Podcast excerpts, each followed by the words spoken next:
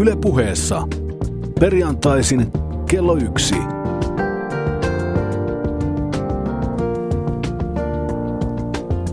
Lindgren ja Sihvonen. Täällä sitä taas ollaan Yle puheen taajuudella. Jos pidätte urheilupuheesta haluamanne pitää. Me emme ole kitsaita, meiltä sitä piisaa kokeilevaa urheilupuhetta. Jos taas olette olleet epäileväisiä koko suomalaisen urheilun suhteen, niin älkää silti kavahtako. Antakaa meille mahdollisuutemme vakuuttaa teidät, jääkää kuulolle. Tarvitsemme ennen muuta suomalainen urheilu kaipaa vaiheelleen uusia älykkäitä ja utelijoita kuulijoita. Me emme puhu urheilusta ihan perinteiseen tapaan, mutta teemme sen tietoisesti tahallamme. Tämän ohjelmamme on ollut urheilurytmin mukaan vähän joulutauolla nyt, mutta nyt emme paluun kehiin.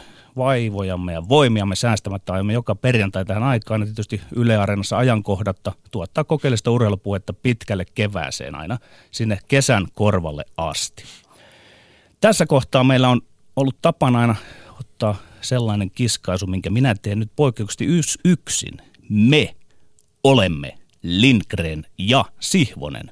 Nimittäin tämä miehemme maailmalla, Tommi Lindgren, hän oli kerran Tanskassa, osallistui tähän Tanskasta käsin, kun siellä oli hoikon futismatsi tähän lähetykseen. Nyt hän on Berliinissä, tämä herra räppäri, taiteilija, Höntsä Tommi, fani, hieno radiohenkilö.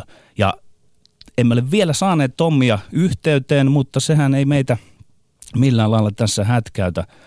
Minulla on täällä sitä varten vieras, joka jonka kanssa tuossa ennen lähetystä kävimme sellaisen keskustelun, että mitä on pelikirja ja mitä tuota, miten siihen liittyy reagointipelaaminen, niin otapas vieraani maailmanmestarivalmentaja Jukka Jalonen nyt kiinni, että millä lailla tämä tilanne, missä me nyt juuri olemme tässä, että ei saatukaan yhteyttä sinne Berliin, niin miten tämä suhtautuu pelikirjaan ja reagointipelaamiseen?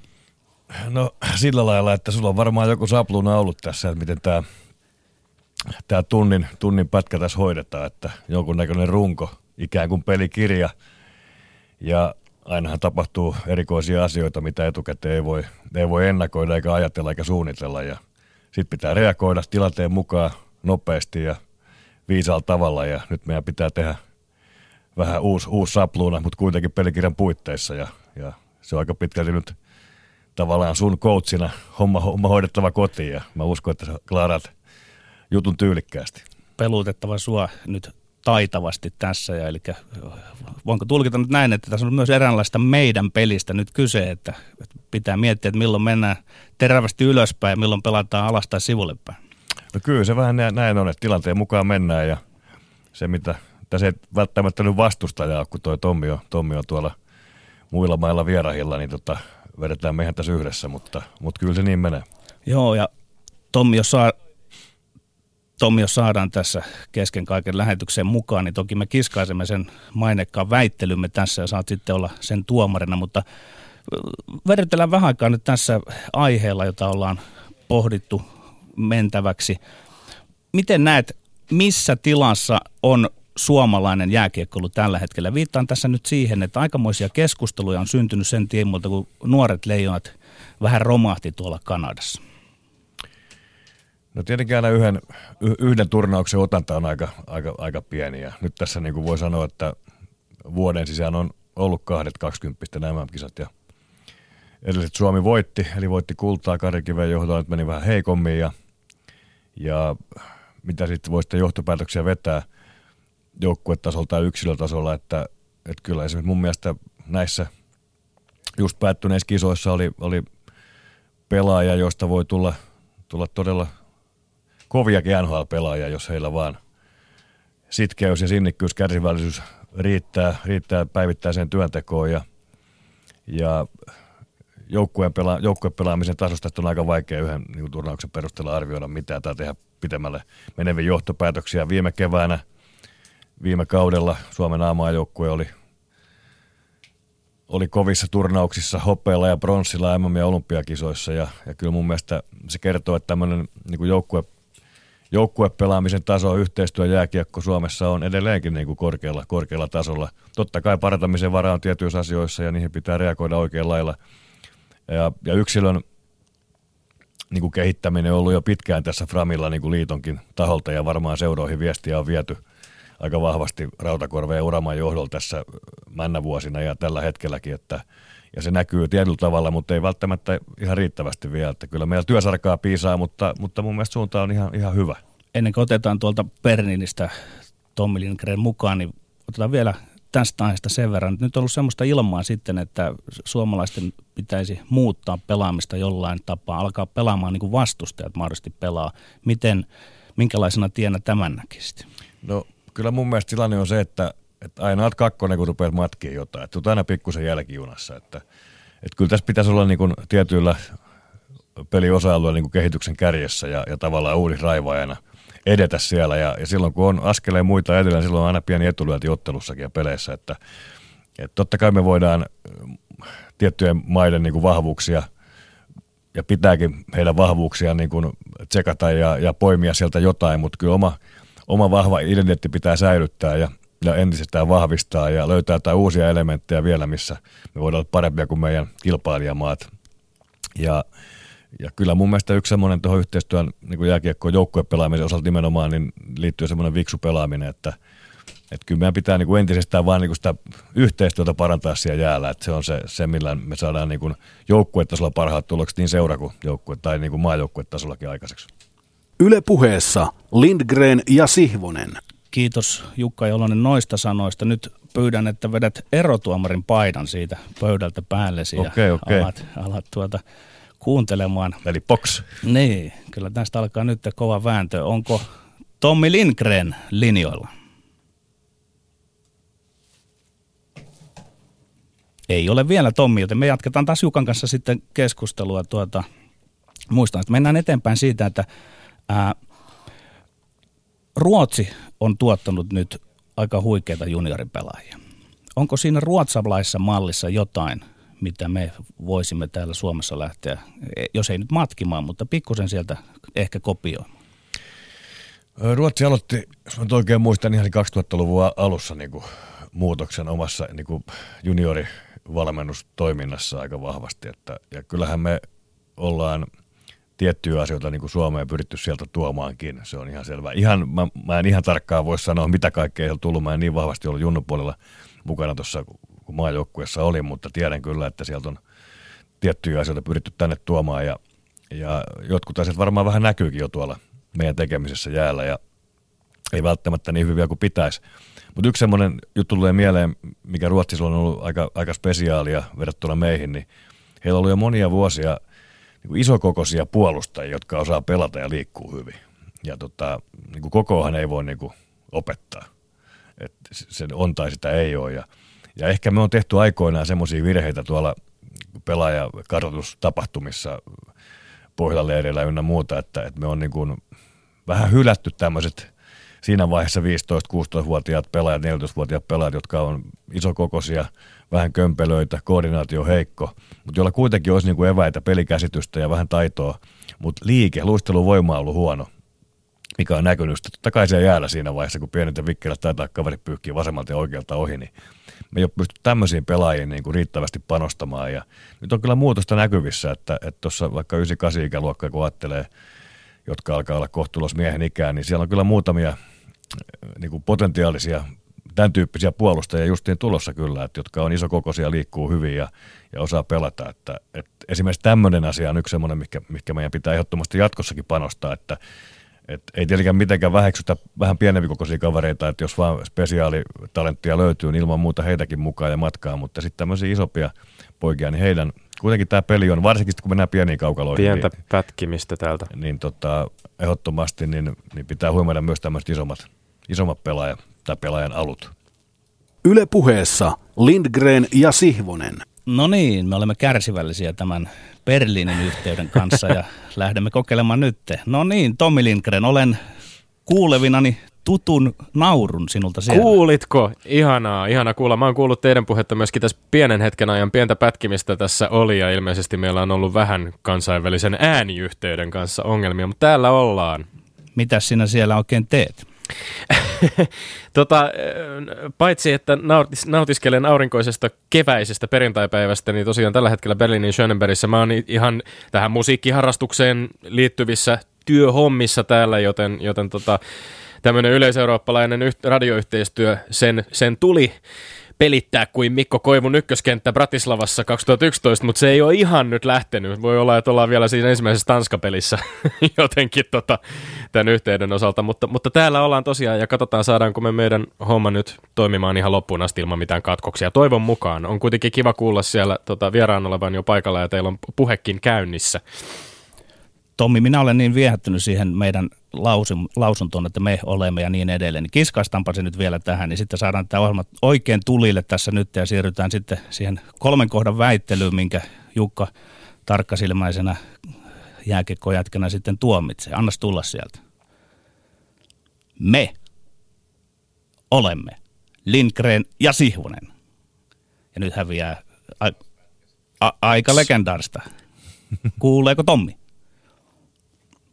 Ei kuule, joten, jotenka taas me menemme reagointipelillä eteenpäin. Jukka Jalonen. Palataan suomalaiseen jääkiekkoiluun ja siinä ympärillä käytävään keskusteluun. Oletko tunnistanut, että se tässä matkan Joo. varrella, sanotaan kymmenisen vuotta on On ollut, täällä. on ollut niin, se on ollut pikkusen eripuraista. Onko meillä varaa pienenä jääkiekkokansakuntana sellaisen eripuraisen tai erikuntaisuuteen? No ei meidän kyllä kantsis, kyllä meidän kantsis puhaltaa, puhaltaa yhteen hiileen, että saada kaikki voimavarat käyt, käyttöön niin yhteisen tavoitteen eteen, että ehkä se tavallaan se, mistä se on niin kuin kättä väännetty, niin on ollut se, että jossain mielessä ainakin, että voiko, voiko tavallaan yhtä, yhtä aikaa kehittää yksilöä ja, ja sitten joukkueen niin kuin yhteistä pelitapaa, kykyä niin kuin tehdä yhteistyötä jälleen. Ja, ja mun mielestä niin kuin, ne ei mitenkään ole toisiaan sul, poissulkevia asioita päinvastoin, että että jos on, on tietty pelitapa, niin totta kai laadukkaammat pelaajat pystyy sitä paremmin toteuttamaan. Ja, ja jo siinä mielessä niin kuin molempia, molempia pitää pyrkiä kehittämään niin kuin rinnakkain. otan vielä sinulta sellaisesta aiheesta Jukka Elonen kiinni, että näetkö, että meillä käydään myös jonkunlaista jatkuvaa valtataistelua jääkiekkoilussa, kun, ja tietyllä lailla itsekin olen ollut osallisena siihen kirjoittamalla kymmenisen vuotta urheilulehteen jääkiekosta ja tuntuu sitten, että eräillä valmentajilla on omat hovitoimittajansa ja ikään kuin sitä omaa asiaa ajetaan sitä kautta. Olen itse pyrin olemaan aina etäällä tämmöisistä, niin kuin, että minun ei olisi päästy vaikuttamaan, mutta tunnistatko tämän ilmiön, että coachit käyvät valtataistelua keskenään, ehkä johtajat käyvät edelleen sitä, että mun tulkintani on, että me ollaan pikkusen oltu eripuraisia. Kyllä se, aina kun huipulla ollaan tai huipulle pyritään pääsemään, niin kyllä siellä aina, aina taistellaan niin kuin siitä paikasta ja tilasta. Niin kuin jääkiekko-kaukalossakin taistellaan tilasta ja ajasta niin kuin kynsi hampaa ja tietenkään nyt kabineteissa se taistelu ei- ole ihan samanlaista. Onko se aina sitten niin rehellistä ja reilua, niin se on, se on toinen juttu, että et en mä oikein usko, että siitä koskaan täysin eroon päästä, että kaikki olisi niin kuin, niin kuin yksissä tuumin valmiita tekemään niin kuin asioita saman, samantyyppisesti, eikä välttämättä tarvitse olla, että, että erilaisuus on ihan se on selkeä niin kuin voimavara ja, ja, ja haastajia, kun tulee, tulee niin kuin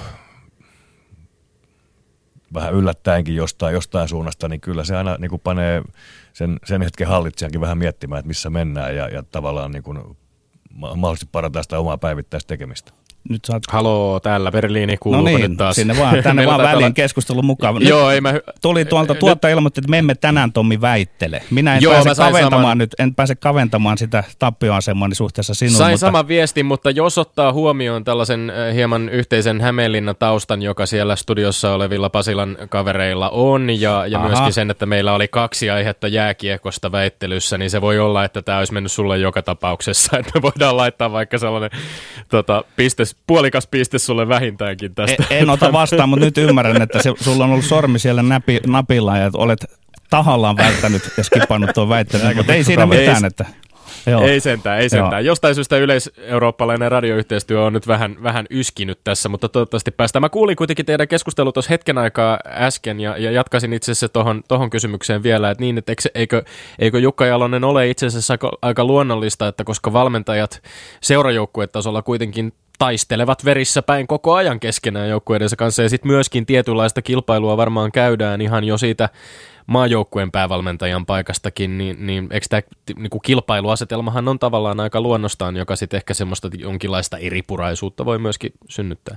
Joo, kyllä se, kyllä se näin menee, että, että, että eihän se, ei se välttämättä semmoista niin, kuin niin hirveän tietoista se, se taistelu siinä on. Totta kai kaukalossa taistellaan niin kuin joukkuetta ja, ja tietyllä tavalla myös toista, toista niin kuin päävalmentajaa vastaan siinä, mutta mutta jos, jos puhutaan niin maajoukkueen niin valmentajuudesta ja taistelusta niin kuin si, siitä paikasta, niin, niin se, ehkä semmoista nyt välttämättä kuitenkaan ei, ei, ei käydä. Että se menee enemmänkin niin, että, että tavallaan se mahdollisuus, että joku edes kysyy, niin se pitää ansata sitten tuolla SM kaukaloista tai, mm. tai jossain muualla eurooppalaisissa huippujoukkueissa. Että, no.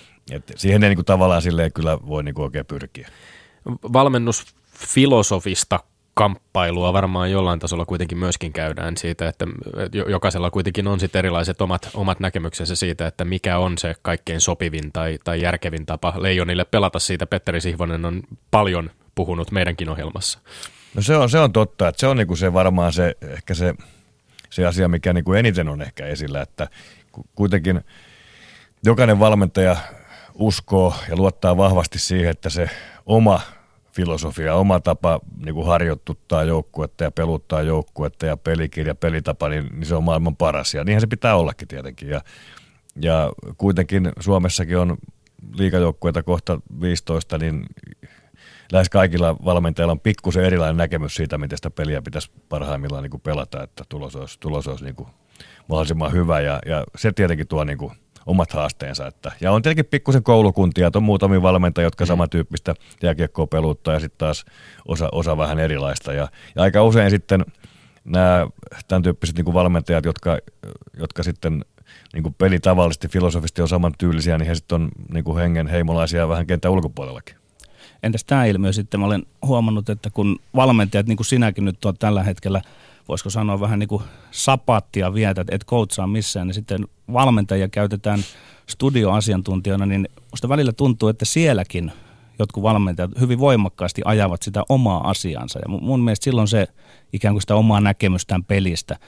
Ja mun mielestä se studio ei olisi sen paikka, vaan siellä pitäisi ikään kuin tunnistaa puolueettomasti kaikenlaisia erilaisia peliilmiöitä. Miten kommentoit? No mun mielestä kommentaattorin ja asiantuntijan tehtävä on se, että kertoo mitä siellä kentällä tapahtuu poimia ne asiat, mitä, mitä näkee, eikä, eikä sitä, miten, miten mun mielestä pitäisi tehdä. Että totta kai jotain yksittäisiä tilanteita voi niin kuin, ehdottaa pelattavan niin kuin vähän eri tavalla, mutta niin kuin, kun mennään siihen pelifilosofian joukkueena pelaamiseen, niin, niin ei mulla ainakaan niin kuin, tavallaan natsoja rupeaa neuvoja opettaa ketään toista valmentajaa, jos joku valmentaja kokee jonkun asian, niin kuin, että se kannattaa tehdä tällä tavalla. Että jos, varsinkin jos se toimii. Nyt mennään tässä on varmaan va- vähän eteenpäin. Yle puheessa perjantaisin kello yksi.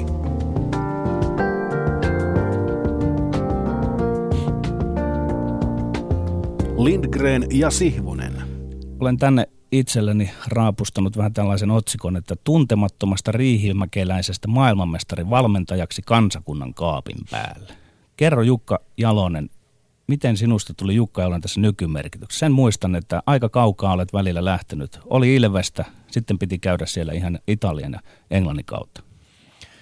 Joo, kyllä mulla on aika värikäs, värikäs ura ollut kyllä, että 92 aloitin Ilveksessä niin valmentamisen niin kuin liikatasolla ja siellä kolmisen vuotta ja sitten oli Raumalla vierähti pari kautta ja Vaasassa yksi kausi ja sitten Italiassa yksi kausi ja sitten siinä yksi kevät kautta kesä Kuopiossakin ja sitten meni kalpa ikään kuin konkurssi ja putosi kakkodivari ja sitten tuli lähtö Englantiin, siellä meni pari vuotta. Ja, eli kymmenkunta vuotta tämmöistä vähän, vähän niin kuin vaihtelevampaa valmentamista ja, ja valmentamisen opet, opettelua, näin voisi sanoa, oikeastaan johtamisen opettelua ja sitten kun 2001 pääsi HPK, niin, niin siinä oli aika, tavallaan aika hyvät, hyvät taustat kyllä olemassa, että, ja semmoinen näkemys siitä, että miten asioita pitäisi hoitaa ja miten niitä ei pitäisi hoitaa. Ja sitten varmaan monen sattuman kautta niin, niin jälkeelle syntyi tavallaan semmoinen valmennustiimikin meillä HPKssa, Lehkosen timppa niin kuin mun oikeana kätenä näin voisi sanoa monta vuotta sen jälkeen. Ja sitten huikea seurajohto Lintumäen Harri johdolla, niin se, siinä niin kuin moni asia loksahti kohdalleen. Ja ja tuli oltu tietyllä tavalla oikeassa paikassa oikeaan aikaan. Miten se kävi niin, että kun tulit HPK ja Lehkosen kanssa aloitte valmentaa, niin pelasitte kyllä voi sanoa niin kuin ihan erilaista lätkää kuin käytännössä sillä hetkellä mikään muu joukkue. Että mikä johti tähän tämmöiseen? Olitko saanut ne vaikutteet ja ajatukset siellä ulkomailla vai oliko se Lehkosen kanssa sparraamista? Koska fakta on, että itse valmensin silloin pelikanssa ja sinuakin vastaan, niin mä ihmettelin, että mitä ihmeen jääkiekkoa toi on ja aina turpaan saatiin. Te, te, teillä oli ikään kuin jalaksella ja oraalla jo tämä nykytrendi, miten sitä lätkää nyt Suomessa pelataan? No mulla oli omia, omia näkemyksiä, tämän, tämän suuntaisia tai sen suuntaisia ajatuksia. Ja sitten Timpalla oli myöskin omia vahvoja näkemyksiä, miten lätkää pitää pelata. Ja, ja nimenomaan se kulminut aika paljon siihen niin kuin kiekolliseen pelaamiseen ja kiekollisen pelin rohkeuteen ja uskaltamiseen. Ja, ja totta kai myös niin kuin vauhtia semmoiseen niin kuin nopeustaitavuuteen. Ja, ja kyllä mä muistan, se oli ensimmäinen treenipeli pelattu, varmaan heinäkuun, ihan heinäkuun viimeisiä päiviä mentiin Espoo, Espoohon plussia vastaan pelaamaan. Ja ekan erän laukaukset vieraskentällä niin kuin meille 17-1 niin kuin maaliin kohti. Ja tota, siinä me sen kanssa katseltiin toisiaan, että mitä, mitä, onks, ollaan me niin herkäs kunnossa, kun en ole kerke kissaa sanoa, että me ollaan niin, kuin niin ylivoimaisia täällä, että et, et se niin kuin tavallaan jotenkin niin kuin antoi vielä heti alussa niin kuin lisää uskoa siihen, me ollaan niin kuin oikealla jäljellä. Niin sen uskonhan tarvitsee myös pelaajat, että jos olisi, alkuun ei olisi tullut tulosta, niin pelaajat olisi hyvinkin kerkeästi ihmetelleet, että mitäs ihmettä tämä tällainen on. Ja sitten vielä semmoinen kysymys, että tietysti kun HPK alkoi olla vahva joukkue sinun johdolla siinä, kävin katsomassa myös harjoituksia teiltä, vähän vakoilemassa ja muuta, niin silloin kun mietin tykönä, niin että ei tuossa nyt kyllä mitään, oikein, onko tuossa mitään järkeä. Teillä ei ollut mikään ihmeellinen tempo siellä verrattuna, mitä me muut touhuttiin, mutta, mutta siinäkin oli ilmeisesti joku syvempi idea. Niin siis äh, temposta on vaikea, vaikea näin jälkikäteen sanoa. Mutta sanotaan mitä, siinä että, vanhassa merkityksessä joo, tempoa. Joo, ja voi olla jo, että, että koska Kaksinkamppailuja teillä ei niin, ole paljon.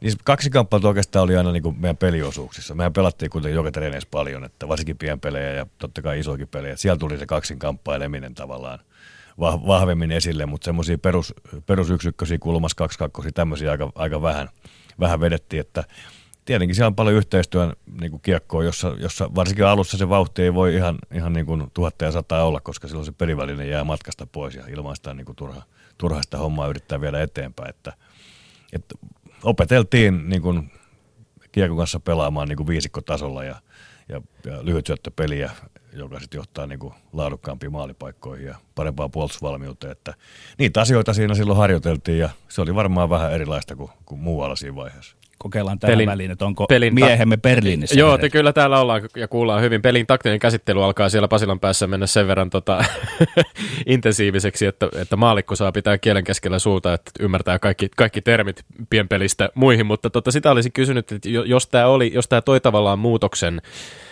ehkä siinä vaiheessa SM Liigassa nähtyyn pelityyliin, tai se oli sillä tavalla uutta kuin mitä, mitä Petteri tuossa kuvaa, niin oliko, oliko ehkä sitten Lehkosella tai sulla niin mm, jotain selkeitä esikuvia, josta, josta oli ammennettu sitä omaa näkemystä pelaamiseen ja tuohon viisikkopelaamiseen? No ei mulla kyllä sellaista, sellaista ainakaan. Mä en osaa Timpan, Timpan puolesta sanoa, sanoa siihen, että se oli vain tuossa sitten matkan varrella niin muotoutunut tietyllä tavalla se, kun oli aika monesta eri paikasta tullut oltua ja esimerkiksi Raumalla silloin, mä olin kaksi vuotta Raumalla ja pääosin kakkoskoutsina siellä ja varsinkin ekana kautena 95-96 muistaakseni, meillä oli erittäin hyvä joukkue. Silloin ylivästi paras joukkue siihen mennessä, mitä mä olin niin seuraajoukkuetasolla valmentanut ja ihan haasto niin nämä HPKonkin joukkueet parhaimmillaan, nimenomaan, nimenomaan taitotasoltaan. Ja, ja siellä sitten niin kuin, öö, Freddy Lindfors oli toisella kaudella meidän valmentajana ja vaikka hän, hänen johdollaan ei niin kuin oikeastaan mitään aikaiseksi saatukaan, hän sai potkut sitten, niin hän teki kuitenkin mun mielestä hyvää työtä niin kuin monen asian suhteen. Mä sain niin kuin häneltä tämän tyyppisiä vaikutteita vähän, vähän ehkä enemmän kuin mitä aikaisemmin oli, oli mieleen juolahtanut ja pyrin sitten jatkossakin niitä niin kuin enemmän käyttämään, mutta ei nyt välttämättä esikuvana voi, voi häntäkään pitää. Että. Mutta kuitenkin Tä, vähän, vähän semmoista ideaa ja, ja filosofista pohjaa. Joo. Tästä tullaan tietyllä tapaa mun mielestä kiinnostavaan kysymykseen joukkueurheilussa, kun ajatellaan valmennusta ja valmentajia ja sitten ajatellaan sitä joukkuetta ja miten ne palaset loksahtaa kohdilleen sen joukkueen kohdalla ja niiden ihan yksittäisten urheilijoiden kohdalla, jotka sitten jäällä tai nurmella tai, tai missä ovatkin parketilla, niin, niin tota, jollain tavalla kuitenkin sitten viime kädessä ratkaisevat sen, että tuleeko menestystä vai ei. Tuo on varmaan aika kiinnostava yhtälö valmentajan näkökulmasta se, että et, et kun on olemassa se oma näkemys pelistä, se oma valmennusfilosofia, se, ne tavoitteet, mihin pyritään, minkälaista peliä haluttaisiin nähdä, miten niitä tuloksia saadaan aikaan, niin sitten kuitenkin siinä on se elementti, jota tavallaan ei voi loppuun asti kontrolloida, joka lähtee pelaajien lahjakkuudesta, kyvyistä ja suorituksista suorituksista itse pelissä. onko se koskaan tuntunut turhauttavalta? Onko tullut sellaisia tilanteita, joissa tuntuu, että olet aivan niin kuin täydellisesti oman pelin päällä niin sanotusti, mutta silti tulosta ei tule?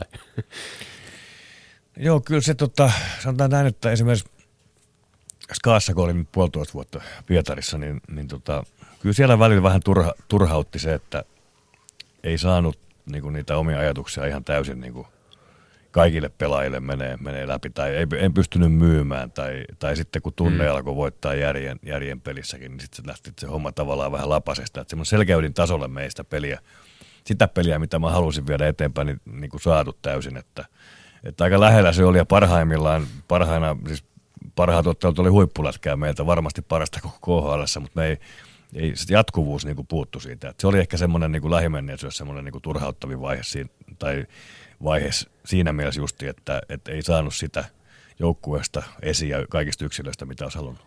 Vähän tähän Tommin kysymykseen liittyen, aika usein kuulee sanottavan, että valmentajan pitää se pelikirjansa tai pelitapansa muokata pelaajan materiaalin mukaan. Missä määrin hyväksyt tämän oikeastaan niin kliseisen heiton, että tätä kuulee usein?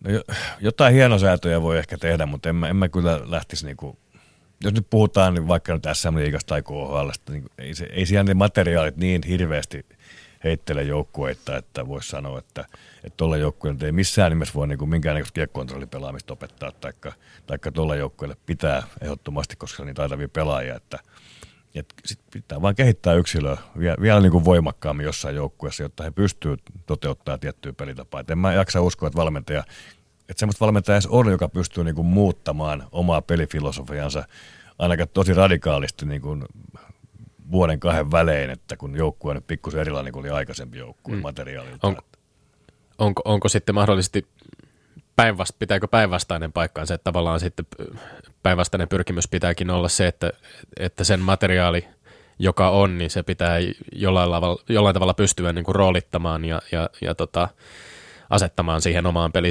pelifilosofian sopivaksi. Tuottaako tämä usein sitten hankaluuksia tai vaikeuksia yksittäisten pelaajien kohdalla, joiden pitää jollain tavalla sopeutua ehkä itselleen vähän epätyypilliseen rooliin? No kyllä siinä, siis maajoukkuetasollahan se on helpompaa, koska pystyy, valmentaja pystyy valitsemaan pelaajia ihan mielivaltaisesti tavallaan, että, ja pystyy mm. päättämään, että kuka pelaa mitäkin, mitäkin roolia. Seurajoukkueessa on väliin vähän haastavampaa ja, ja riippuu taas joukkueesta joukkueen tasosta, että jos on erittäin paljon taitavia pelaajia, vaikkapa nyt niin kuin Skaassa mulla oli, niin, niin kuitenkaan sitten semmoiseen tosi hyökkäävää roolia ja pääsi pelaamaan ylivoimaa, niin ei määränsä enempää pelaajia voi vaan niin kuin laittaa, että, että se kolme ketjua, kaksi ketjua ehkä jopa optimi hyökkäistä, ja sitten kun on melkein neljä ketjua, olisi sellaisia pelaajia, jotka pystyisivät pelaamaan parhaimmillaan hyvin ylivoimaa, niin, niin se ei ihan vörkikkää, ja se vaikuttaa heti taas se joukkueen ilmapiiriin ja, ja ehkä yhteishenkeen, ja kun pelaajat ei täysin sitoudu siihen, mitä, mitä he sitten ehkä joutuu tekemään. Et siinä mielessä niin sitä joukkueen rakentamista niin pitää funtsia niin myös tältä puolelta aika tarkkaan seurajohdon kanssa. Ku, kun ollaan tässä ska, ska, Skaan käsittelyssä, niin tota, siitä vähän niin kuin julkisuudessa tuntui, tuntui siltä, että siinä myöskin puhuttiin jollain tavalla tämmöisestä niin kuin, ää, supertähtien valmentamisesta, auktoriteetista ja tämän tällaisesta. Oli, oliko se valmentajan näkökulmasta mm, ongelma tai onko, onko mitä ajattelet siitä, että aika usein ainakin suomalaisesta näkökulmasta tunnutaan, tunnutaan tota leimaavan venäläisiä huippukiekkoilijoita vähän tällaiseksi niin kuin tuittupäiksi, jotka ei oikein pysty, pysty sitten niin kuin ottamaan välttämättä valmentajalta edes ohjata vastaan. No siis kyllähän totta kai Venäjällä on, on senkin tyyppisiä pelaajia, jotka, jotka on vähän haastavampia tuossa mielessä, että, että mutta suuri osa venäläisistä pelaajista on kyllä hyviä joukkuepelaajia, näin, näin voisin kyllä tuon kokemuksen perusteella ehdottomasti sanoa. Ne on aika sotureita ja tekee just niin kuin valmentajat sanoo, että – että meillä oli Ko- Kovaltsuk, oli, oli pelaaja, joka oli semmoinen vähän enemmän, enemmän taiteilija, individualisti ja, ja totta kai hänen kanssaan aika monta kertaa asioita työstettiin ja, ja mä en niin kuin, kokenut itse minkäännäköistä auktoriteettiongelmaa hänen kanssaan. Me oli erittäin hyvät välit ja, ja hän mun mielestä niin kuin yritti, yritti tehdä asioita niin kuin oli sovittu ja niin kuin, niin kuin piti tehdä niin kuin joukkueen pläänin mukaan ja systeemin mukaan, mutta sitten välillä niin kuin tunne tunne vaan voitti, voitti jossain tiukoissa paikoissa sen, että hän ei niinku, se tulee se peli niin syvältä sieltä, mitä hän on tottunut vuosikaudet tekemään ja pelaamaan. Ja, ei tuossa ajassa, vajassa niin kuin vuodessa, mm. muutamassa kuukaudessa, en mä pystynyt muuttamaan sitä, että, että, se, että se peli olisi muuttunut niin radikaalisti, että, että olisi ehkä vielä vähän paremmin pärjätty. Jälkiviisaus on aina jälkiviisautta, mutta mitä olet ikään kuin omaksi opiksesi tulevaisuutta varten reppuun ajatellut, että olisitko jotain tehnyt toisin, jos saisit tavallaan sen tilaisuuden uudestaan, nimenomaan siellä SKassa? No,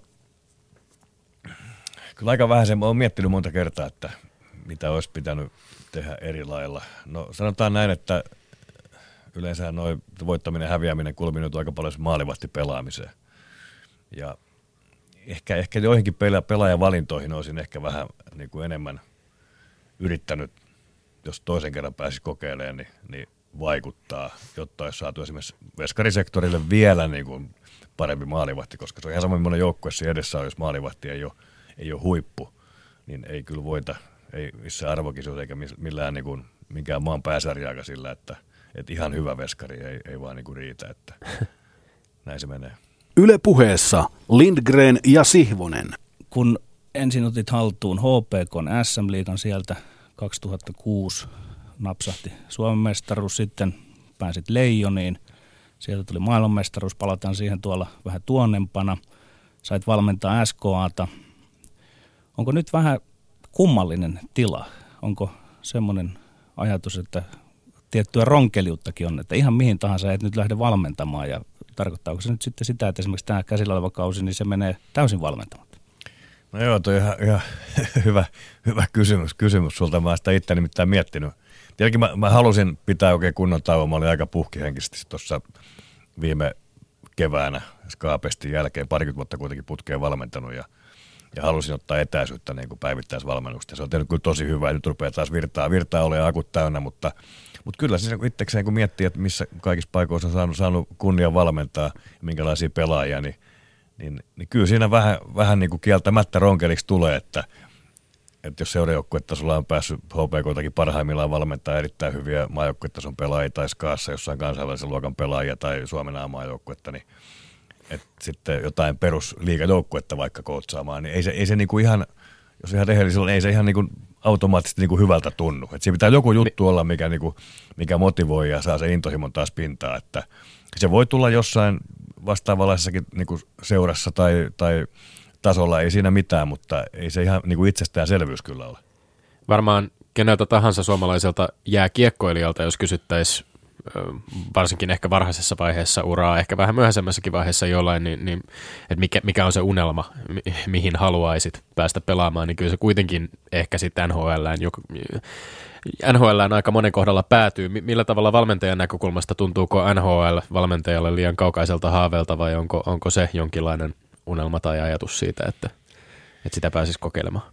No ehkä joskus nuorempana se oli semmoinen niin kuin tavallaan tuo takaraivosta olisi hieno päästä kokeilemaan sinne.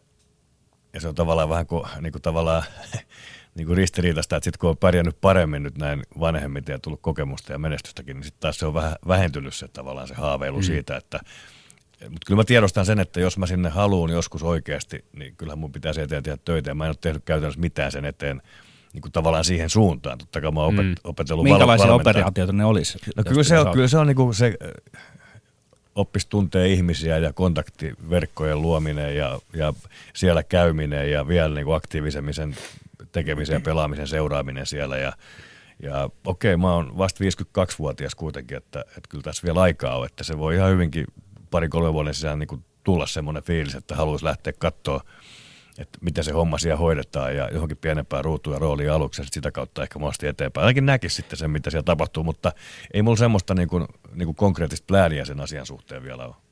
Se on kuitenkin Yle puheessa ollut... Lindgren ja Sihvonen. Anteeksi Tommi Berlin... ei, ei mitään, täällä Berliinin päässä pitää olla vähän hereillä sen suhteen, kun yrittää aavistaa, että milloin, niin, milloin tuota, siellä, siellä, ei, siellä ei pysty pelaamaan. Niin, ei tule paljon viiveitä. niin, ei tule niin. viive Ei, nyt ei ole viive koko aika. Niin.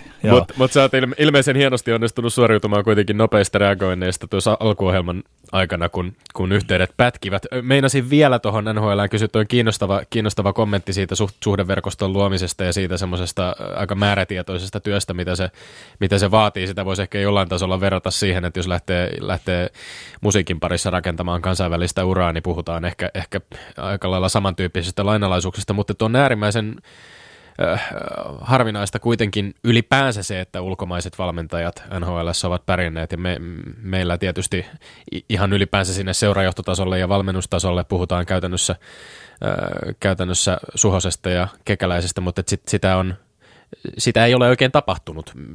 Onko, onko se syy siihen, että tässä on tavallaan valmentajakin, valmentajanakin on helppo ajautua semmoiseen tietynlaiseen putkeen, jossa sitten tehdään SM-liigaa, tehdään näitä tota, leijoniin liittyviä hommia ja se semmoinen askel, askel tonne rapakon taakse on aika valtava. Joo, kyllä se varmaan, varmaan näin menee ja, ja tota, totta kai se vaatii semmoista tietynlaista niin rohkeutta haastaa, haastaa itsensä lähteä tuommoiseen erilaiseen kulttuuriin ja ympäristöön ja, ja ja uhrauksia myöskin, että, mm. että tiettyyn ikään asti valmentajillakin on kuitenkin lapset kotona ja näin poispäin. Se ei ihan simppeliä tuonne lähtee varsinkaan niin kuin jostain alasarjasta liikkeelle tai riippuu tietenkin mikä se, mikä se rooli siellä mahdollisesti olisi, mutta että jos tämä ei kuitenkaan kovin paljon niin kuin palkkaa välttämättä saa ja sinne ei kovin helposti edes pääse, että, että kyllä, se, kyllä se vaatii tavallaan semmoista niin kuin aika ennakkoluulotonta niin muuri, muurimurtamistyötä, että, mutta tällä hetkellä varsinkin kun siellä on kekäläisen Jarmo hommissa Kolumbuksessa, niin hän on varmasti yksi semmoinen linkki, jonka kautta mm.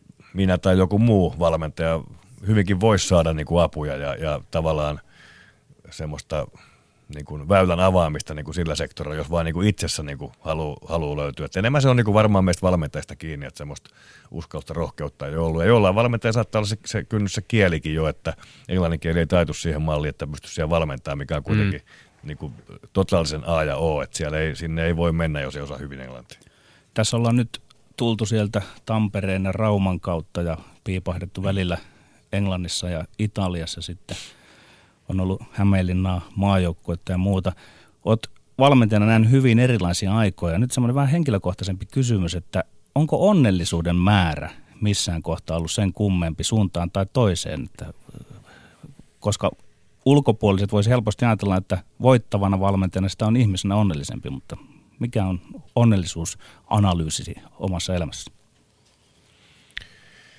No mitäs tuohon nyt voisi sanoa, siis silleen, että se, se tota, ää, kyllä se tulee siitä, että millaista se päivittäinen työn tekeminen on, miten siitä niin kuin nauttii, jos nyt tavallaan vähän onnellisuutta niin kuin liittää tähän niin kuin työn tekemiseen ensisijaisesti, että, että tota, kyllä HPKssa ja A-maajoukkueessa se aika, minkä mä sain olla yhteensä niin kuin 6 plus 6, 12 vuotta, niin kyllä se oli onnellista aikaa, näin voisi sanoa. Ja kyllähän se heijastuu sitten myös niin kuin parisuhteeseen ja perheelämäänkin, että, että isä, isä, isä on ja aviomies on niin kuin hyvällä fiiliksellä ja hyvä, hyvä balanssi ja tasapaino kaikessa tekemisessä. Ja, ja, Mutta kyllä se lähtee siitä, että se ympäristö, missä töitä saa tehdä, valmennustiimi, koko johtoryhmä, seurajohto tai liitonjohto, niin, niin puhalletaan yhteen hiileen ja ollaan samalla aaltopituudella ja, ja saa tavallaan tehdä sitä, sitä työtä niin kuin – hyvällä luottamuksella ulkopuolisten suhteet, mikä, mitä, mitä itse niin rakastaa, niin kyllä silloin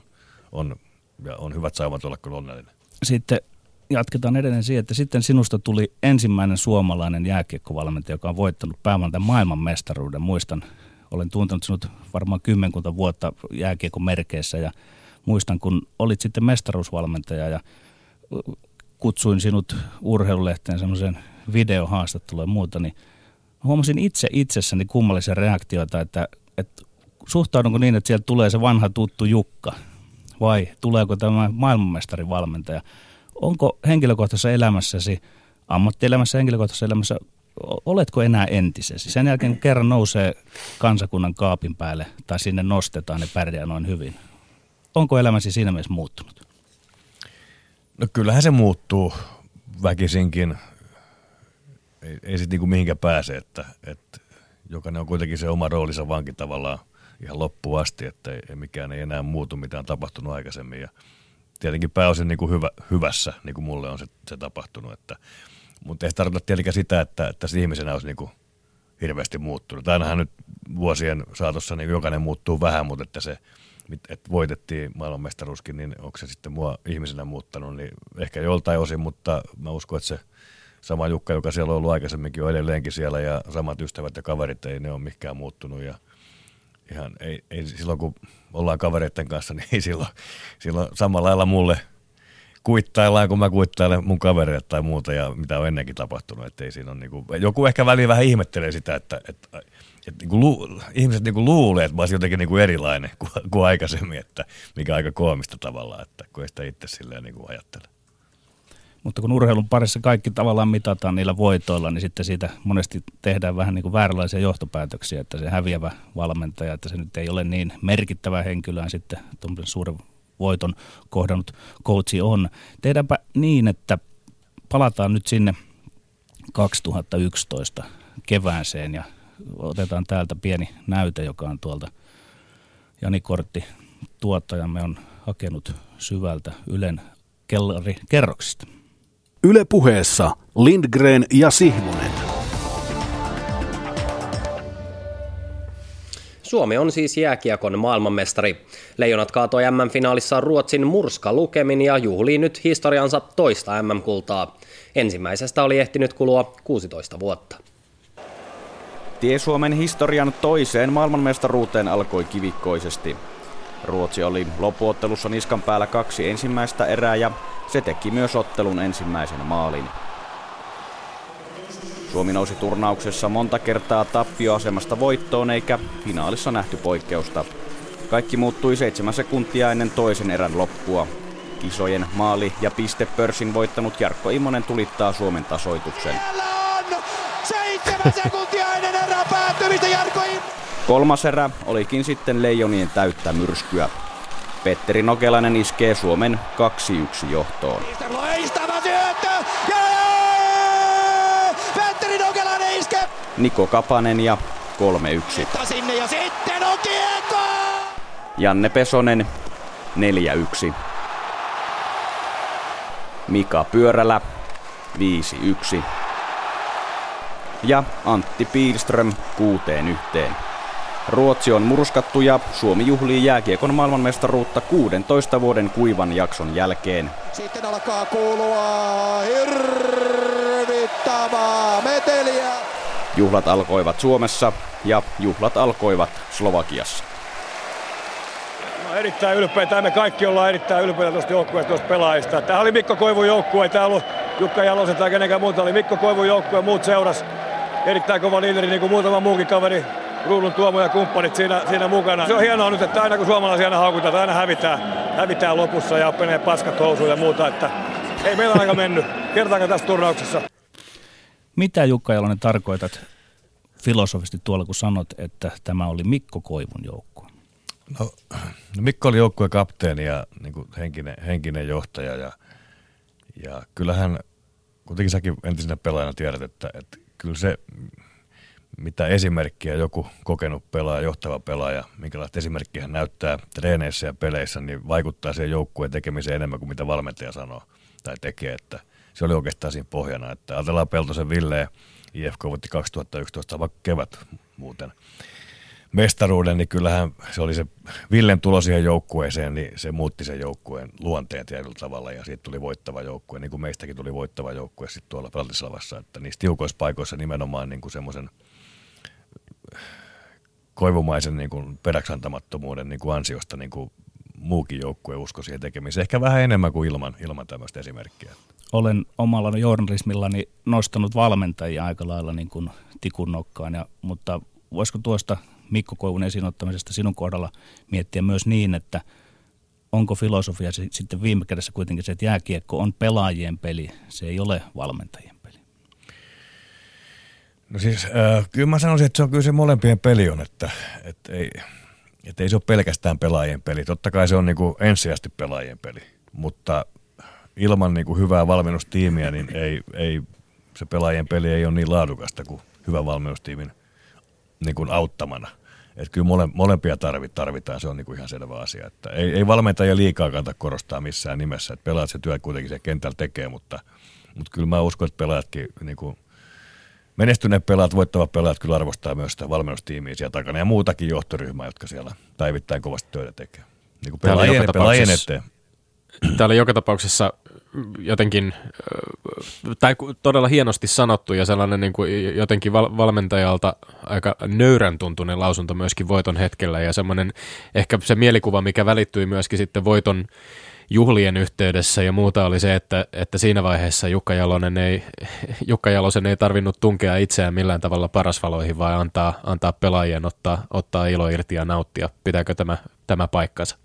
Ja tavallaan tuntuu vähän siltä, siltä myöskin, että olit sitten niin kuin yksi, yksi äh, tai koko, koko valmennustiimi oli sitten niin kuin mukana siinä pelaajien kanssa samalla viivalla sitä, että siis silloin oltiin sitten niin kuin yksikkö ja, ja, ja samalla viivalla kaikki. No näin, näin, näin se parhaimmillaan on, että kyllä aina ne joukkueet, jotka mestaruuksia voittaa, niin kyllä siinä ollaan niin kuin kaikki samassa veneessä, että ei, ei valmentajat tai valmennusjohto jossain korkeammalla taikka niin kuin eri, niin kuin tavallaan erillinen yksikkö pelaajien, suhteessa pelaajiin, vaan kyllä kaikki ollaan yhdessä. Et totta kai se, se prosessi alkaa silleen, että ollaan vähän erillinen, mahdollisesti erillinen yksikkö ja, ja sitten pikkuhiljaa se hitsautuu yhteen ja, ja sitten pitää olla yhtä jo ennen kuin se voitetaan. Et kyllä, se, kyllä se tavallaan on sit seurausta se, se voittaminen ja laadukas pelaaminen siitä, että, että siitä niin kuin tavallaan – paketista on syntynyt semmoinen tiivis, tiivis yhteisö, että jossa kaikki niin kuin arvostaa toisiaan. Jos piipahdamme tuossa turnauksessa ja sen sisällä itse siinä prosessissa, tuossa insertissä kävi mukavasti ilmi se, että olitte tosi monissa otteluissa taka-ajoasemassa. Lähes, lähes joka matsissa, jos en väärin muista. Niin mikä arvioisi mukaan tästä joukkueestasi teki niin ainutlaatuisen, että uudestaan ja uudestaan takaa, rinnalle ja siitä ohi? Mitkä tekijät mielestäsi olivat tässä asetelmassa avainjuttuja?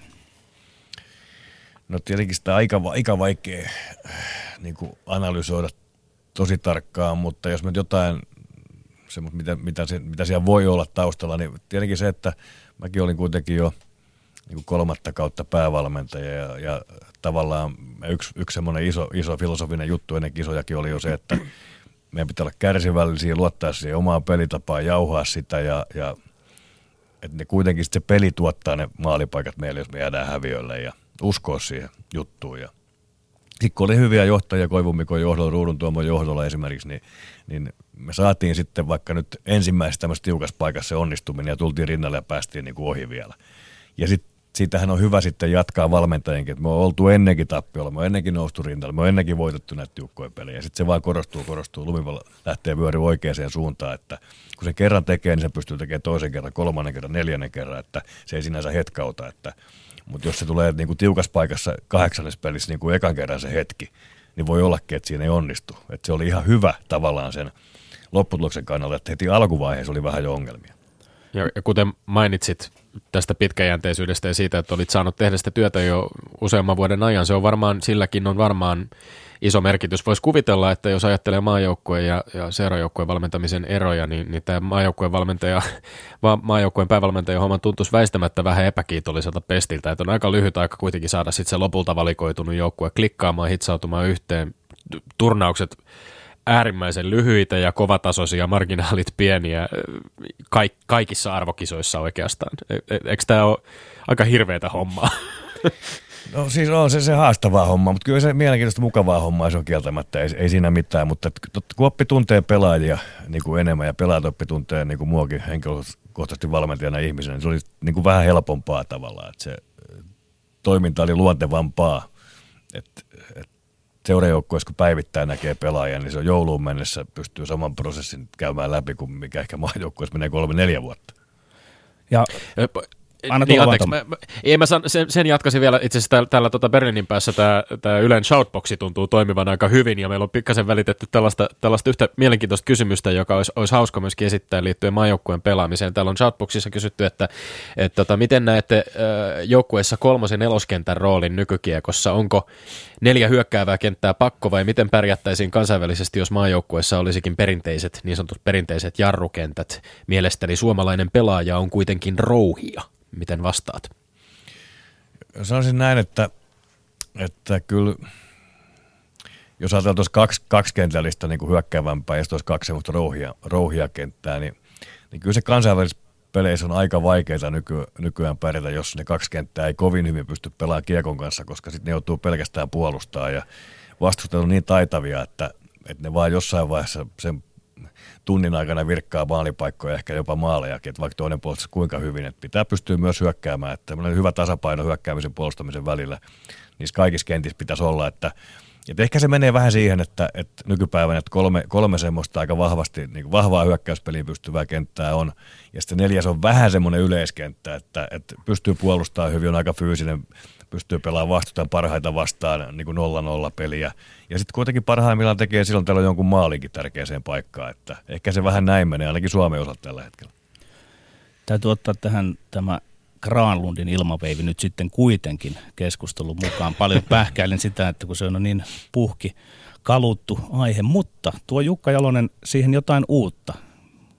Pyydän sinua pähkäilemään, että mikä on Granlundin ilmaveivin ja sinun pelikirjasi yhteys?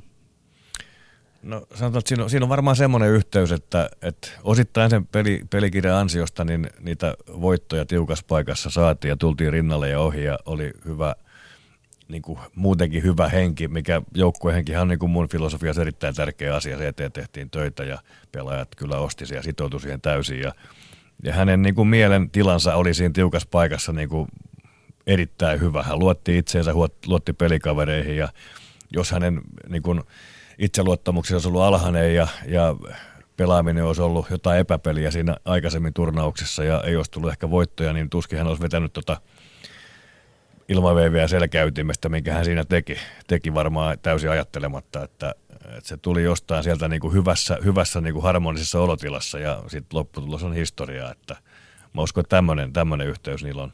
Niin, ei voi ajatella, se... että nuorista, nuorissa leijonissa joku olisi viimeisessä puoliväliottelussa nyt kyennyt Ruotsia vastaan millään tapaa samaa, vaikka siellä on hienoja pelaajia, Kasperi Kapanen, on Arturi Lehkonen ja näin, mutta kun se itseluottamus on siinä turnauksen mittaan, se on mennyt, niin se on mennyt. Kyllä se näin on, että kyllä siellä pitää semmoinen niin kuin usko siihen oma, omaan tekemiseen, tekemiseen olla ja sitä kautta se rohkeus, rohkeus mikä siellä kuitenkin 20 siellä syvällä jossain sisimmässä on, on olemassa kaikilla, koska he on hyviä pelaajia. Mutta sitten kun se häviää, niin ihminen on ihminen ja, ja paikka on kova heilläkin oli tuossa, niin, niin ei, se, ei saa niinku itsestään, ei tule mieleen niinku yrittää mitään tavallaan epätyypillistä tai erittäin luovaa, niin kuin minkä Granlund aikanaan teki. On mukava viipyillä siellä Pratislavassa vielä tässä, niin otetaan seuraava nimi esiin, Ossi Väänänen. Millä ihmeellä puukädestä tulikin yhtäkkiä samettikäsi? No, Ossi oli ihan päällikkö siellä. Joo, joo, varmasti niin kuin tietyn tyyppisille pelaajille, niin kuin Ossi, enemmän puolustava puolustaja ehkä profiililtaan, niin on helpompi pelata, jos, jos hänellä ei ole miljoonaa eri vaihtoehtoa aina kun hän kiekon saa esimerkiksi. Puhutaan kiekollista pelistä, että hän suunnilleen tietää kiekon päädystä hakiessaan, että missä, missä lähimmät, missä on toinen pakki ja missä on, missä on sentteri, missä on pelin puolella laitahyökkäjä tai painotun laitahyökkäjä. Että ja, tilat, ja joku ehkä vielä vähän auttaa puheella, että mihin sitä kiekkoa pitää toimittaa, jos ei itse ehkä pysty aina, aina sitä niin kuin havaitsemaan. Että, että semmoinen hyvä yhteistyö siinäkin ja se on niin kuin se tavallaan yhteistyö jääkiekon niin kuin, niin kuin, sanotaanko yksi isoimpia merkityksiä, että, että sitä pystyy, pystyy pelaamaan laadukkaasti kyllä pelaajatkin, joilla ei tavallaan se kädentaito välttämättä ole niin kuin ihan maailmanluokkaa. Teemu Selänne menneellä viikolla itse asiassa pohjoisamerikkalaisten televisiohaastattelussa, pohjoisamerikkalaisessa TV-haastattelussa liittyen tähän hänen paidan jäädytysseremoniaan, niin totesi näin, että kun hänet kysyttiin valmentamisesta ja siitä, että olisiko, olisiko hänellä kiinnostusta valmentamiseen ryhtyä, niin vastasi suurin piirtein, että en tiedä olenko valmis siihen – et en tiedä, haluanko yrittää pitää 25 jätkää tyytyväisenä. Mitä sanot Teemu Selänteen käsityksestä valmentajan työstä? onko, se, onko se sitä, että yrittää pitää 25 ihmistä tyytyväisenä? No kyllä se vähän, vähän sitä tietenkin on, ja se, se, se, mitä se voi edes olla teoriassa mahdollista, on se, että löytyisi kaikille siinä joukkueessa semmoinen rooli, jossa pystyisi käyttämään omia vahvuuksia ja sitä kautta niin nauttia siitä päivittäistä tekemistä ja pelaamisesta. Että se on tietenkin seurajoukkueen tasolla ehkä utopia, että – ei, ei mitenkään pysty 25 pitää tyytyväisenä, mutta jos pystyisi sen, sen neljä kentällistä 20 ukkoa pitää, ja sitten se muutama on aina siellä oppositiossa, on ihan selvä asia, ja, ja ne sitten vähän, vähän niin kuin irrallaan siitä, siitä, siitä muusta, ainakin joukkueen ytimestä ja ydinpelaajista, että ei tule hirveä kalapaliikki. Kysyn vielä Jukka Jalonen sinulta tässä lopuksi Teemu Selänteestä ja meillä tuossa jäi ne väittelyt Tomin kanssa väittelemättä, niin jos kärjistän nyt sen yhden väittelyn, se on sitä, että minä ajattelin, että Teemu ei olisi tarvinnut noin megalomaanisia läksiäisiä. Ja arvatenkin, mitä Tommi olisi väittänyt, no minähän valvoin täällä Berliinissä ja katselin. En nyt ihan voi sanoa, että tippalinssissä, vaan enemmänkin vähän naurua pidätellen paikutellen, koska kyllä siinä sellaista mahtipontisuutta oli ja, ja vähän niin kuin tuntui, kuin olisi ihminen ollut omassa, omassa tota, muistotilaisuudessaan tai katsellut omaa ylösnousemustaan, mutta ymmärrän kyllä pointin. Ja Jukalta sitten terävä tuomarointi tähän, että kummalle olisi tästä antanut piste. Kyllä, kyllä mä nyt annan kuitenkin hei Tommi, Tommille tästä. Teemu on special case ja niitä ainutlaatuinen niin kuin Suomessa, ehkä jopa maailmassa, niin kyllä meidän pitää hyväksyä yhdet tuommoiset NS-hautajaiset. Kiitoksia haastattelusta. Lindgren ja Sihvonen. Kiitoksia haastattelusta. Kiitos. No niin, onneksi olkoon Tommi. Mä annan sulle tosta sen kokonaispisteen, koska Jukka sen sillä tavalla nyt tuossa tuomuroi. mutta, mutta nyt on terveisten aika. Sinä olet varmasti siellä Berliinissä pähkinyt jonkunlaiset urheiluterveisiä johonkin päin maailmaa. Ja sitten minäkin haluan vielä sinun jälkeesi lähettää yhdet terveiset.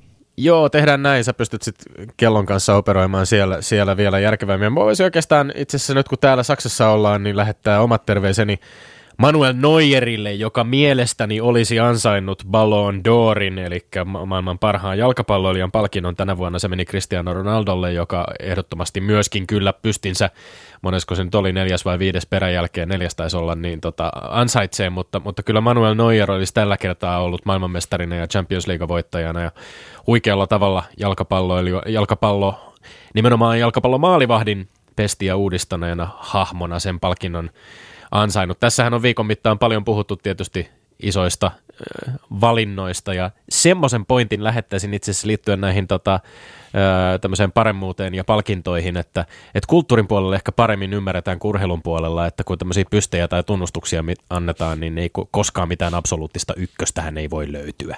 Mutta niin, ehkä urheilun puolella sitä ei ihan niin hyvin ymmärretä. Niin, eikö voisi ajatella, että tai sitten jossain meidän keskusteluissa me ehdotetaan, että yksi diktaattori voisi esimerkiksi valita sen Suomen niin. vuoden urheilijan.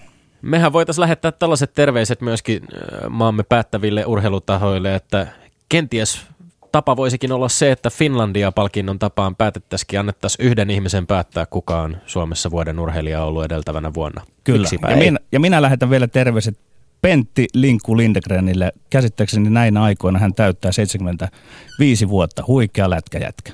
Kiitos tästä lähetyksestä. Palataan. Moi moi. Yle puheessa. Perjantaisin kello yksi.